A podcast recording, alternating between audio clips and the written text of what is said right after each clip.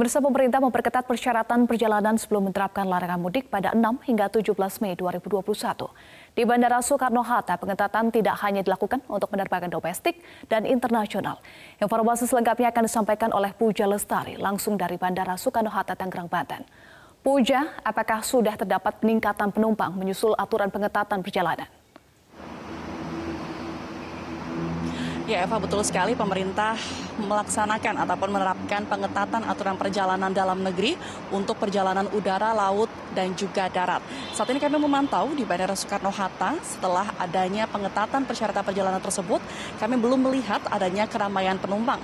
Bahkan data yang kami dapatkan dari pengelola Bandara Soekarno-Hatta menyebut bahwa untuk hari ini kondisi di Bandara Soekarno-Hatta, tepatnya di Terminal 3 keberangkatan domestik masih dalam rentang normal di masa pandemi, yaitu hanya ada 267 penerbangan yang diberangkatkan dari Bandara Soekarno-Hatta dengan total 20.998 penumpang yang diberangkatkan pada hari ini. Dan jumlah penerbangan serta jumlah penumpang ini masih tergolong dalam rentang normal di masa pandemi.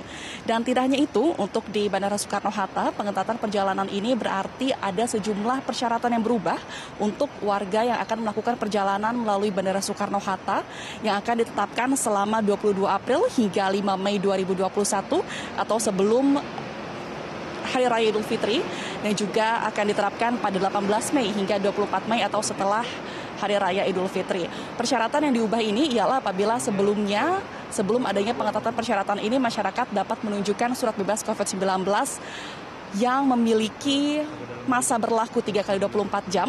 Namun setelah adanya pengetatan ini, masyarakat yang akan melakukan perjalanan udara hanya ataupun harus melampirkan surat bebas COVID-19 yang memiliki masa periode ataupun memiliki waktu berlaku 1 kali 24 jam. Surat bebas COVID-19 berbasis antigen maupun berbasis PCR. Namun untuk hari ini, tadi kami sempat bertanya kepada validasi surat bebas COVID-19. Untuk hari ini, persyaratan tersebut masih dalam tahap sosialisasi. Ini artinya untuk hari ini penumpang yang berangkat dari Bandara Soekarno-Hatta masih dapat melampirkan surat bebas COVID-19 yang memiliki masa berlaku 3 kali 24 jam. Namun mulai esok 20 24 April 2021, seluruh penumpang harus melampirkan surat bebas COVID-19 yang memiliki masa berlaku 1 kali 24 jam. Eva. Ya, Puja, lalu bagaimana dengan pengetatan pengawasan untuk penerbangan internasional, khususnya penumpang dari India? Ya Eva, selain pengetatan persyaratan untuk keberangkatan dan juga kedatangan domestik di Bandara Soekarno-Hatta, pengetatan juga dilakukan untuk keberangkatan dan juga kedatangan internasional. Menurut Kepala Kantor Imigrasi Kelas 1 Bandara Soekarno-Hatta, Romi Yudianto, pengawasan ini dilakukan menyusul adanya 117 warga negara India yang tiba di Bandara Soekarno-Hatta pada Rabu 21 April 2021 malam. Menurut Kepala Kantor Imigrasi Bandara Soekarno-Hatta, 117 warga negara India ini memang sudah memiliki memiliki persyaratan untuk memasuki wilayah Indonesia, yaitu memiliki kitas dan juga kitab atau kartu izin tinggal terbatas maupun kartu izin tinggal tetap. Dan berdasarkan prosedur, ke 117 warga negara India ini juga telah menjalani swab ulang dengan hasil negatif dan saat ini sudah menjalani karantina kesehatan selama lima hari di sejumlah fasilitas kesehatan yang sudah ditetapkan oleh pemerintah. Dan menyusul adanya 117 warga negara India yang tiba di Bandara Soekarno-Hatta tersebut, saat ini pihak Bandara Soekarno-Hatta juga memperketat pengawasan di kedatangan internasional internasional, yaitu untuk di Terminal 3 hanya ada satu jalur saja yang diperbolehkan untuk kedatangan internasional. Dan jalur ini juga saat ini sudah dijaga serta diamankan dan juga diawasi oleh Satgas COVID-19 yang terdiri dari petugas gabungan TNI dan juga Polri.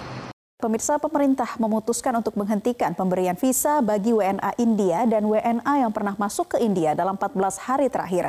Keputusan ini merupakan tindak lanjut dari meningkatnya kasus COVID-19 di India yang sedang mengalami gelombang ketiga COVID-19.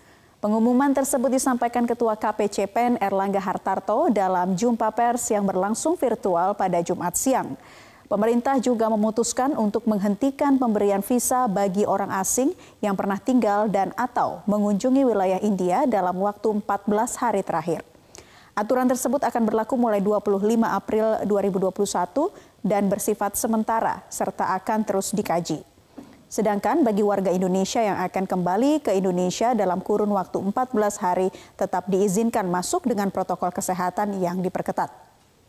Titik kedatangan hanya bisa dari empat bandara, yaitu Soekarno-Hatta, Samratulangi, Kuala Namu, dan juga Juanda. Sementara untuk jalur laut hanya bisa melalui Batam, Tanjung Pinang, dan Dumai. Selain itu untuk batas darat hanya bisa melalui Antikong, Nunukan, dan Malino. Para WNI tersebut juga wajib melakukan karantina selama 14 hari dan wajib tes PCR di hari pertama dan hari ke-13 kedatangan. Pemerintah mengingatkan bahwa peraturan Menkumham nomor 26 itu tahun 2020 tentang visa dan izin dinyatakan tertutup untuk kedatangan WNA dari, dengan beberapa pengecualian. Yang kedua, pemerintah dari waktu ke waktu terus mencermati perkembangan COVID-19 Eh, termasuk di India dan hari ini beberapa negara sudah melakukan pelarangan atau restriksi masuk bagi perjalanan dari India seperti Hong Kong, Selandia Baru, Pakistan, Arab Saudi, Inggris dan beberapa negara yang juga melakukan pengetatan adalah Singapura dan Kanada. Berdasarkan hasil pencermatan tersebut, pemerintah memutuskan untuk menghentikan pemberian visa bagi orang asing yang pernah tinggal dan atau mengunjungi wilayah India dalam kurun waktu 14 hari. Panglima TNI Marsikal Hadi Cahyanto bersama Kapolri Jenderal Listio Sigit kembali meninjau dan memimpin operasi pencarian KRI Nanggala 402 di perairan Bali. Panglima dan Kapolri berangkat dari Pangkalan Udara I Gusti Ngurah Rai Bali.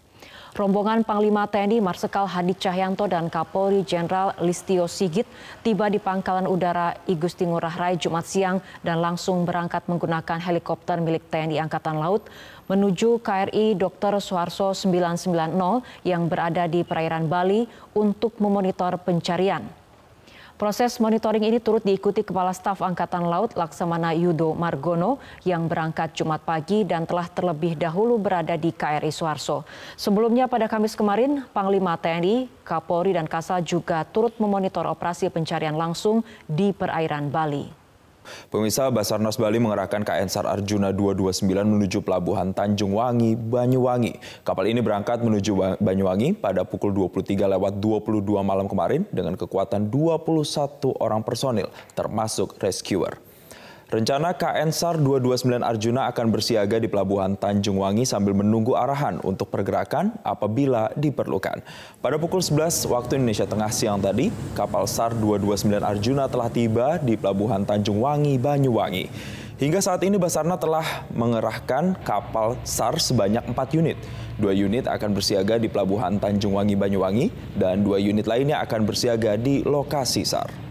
Sementara itu pemirsa di Banyuwangi, Jawa Timur ada tiga titik posar untuk memperlancar pencarian kapal selam KRI Nanggala 402 yaitu di Mako Pangkalan TNI Angkatan Laut, Pelabuhan Tanjung Wangi, dan Bandara Udara Blimbing Sari. Posar di Mako Pangkalan TNI Angkatan Laut Banyuwangi merupakan pusat posar yang berada di Banyuwangi, sedangkan lainnya merupakan posar pendukung Tiga titik posar yang ada di Banyuwangi adalah posar di Mako Pangkalan TNI Angkatan Laut dan saat ini di Mako sudah didirikan tenda dan dijaga oleh sejumlah prajurit TNI AL dan dijaga Provost. Di Mako Pangkalan ini pemirsa juga telah disiapkan peralatan medis dan satu unit ambulans. Selain posar di Pangkalan TNI AL, di Pelabuhan Tanjung Wangi juga didirikan posar di Pelabuhan Tanjung Wangi nantinya akan bersandar kapal-kapal yang ikut pencarian baik dari kapal Basarnas, kapal Polairut, dan KRI. Sedangkan posar di Bandara Udara Blimbing Sari sebagai tempat mendaratnya pesawat yang mengangkut personil penyelam baik dari Polairut, Paskas TNI AU, dan juga untuk pendaratan pesawat yang mengangkut peralatan berupa sonar. Pemirsa setelah viral di media sosial, pengemudi mobil yang menghalangi ambulans membawa ibu yang akan melahirkan di Jalan Tiga Raksa, Kabupaten Tangerang, Banten, diperiksa Satlantas Polresta Tangerang. Dari hasil pemeriksaan, pengemudi mobil hanya memanfaatkan ambulans untuk menembus kepadatan kendaraan. Pengemudi mobil meminta maaf dan diberi sanksi tilang. Pengemudi diketahui berusia 23 tahun, warga Kecamatan Tiga Raksa, Kabupaten Tangerang ini menulis surat pernyataan tidak mengulangi perbuatannya lagi. Ia juga diberi sanksi tilang karena melanggar pasal 134 tentang lalu lintas. Kasat Lantas Polresta Tangerang mengatakan dari hasil pemeriksaan diketahui pengemudi mobil tidak berniat untuk menghalangi laju ambulans. Pengemudi mobil mengaku hanya memanfaatkan ambulans yang, menyembunyikan, eh, yang membunyikan sirine untuk ikut menembus kepadatan kendaraan agar cepat sampai tujuan.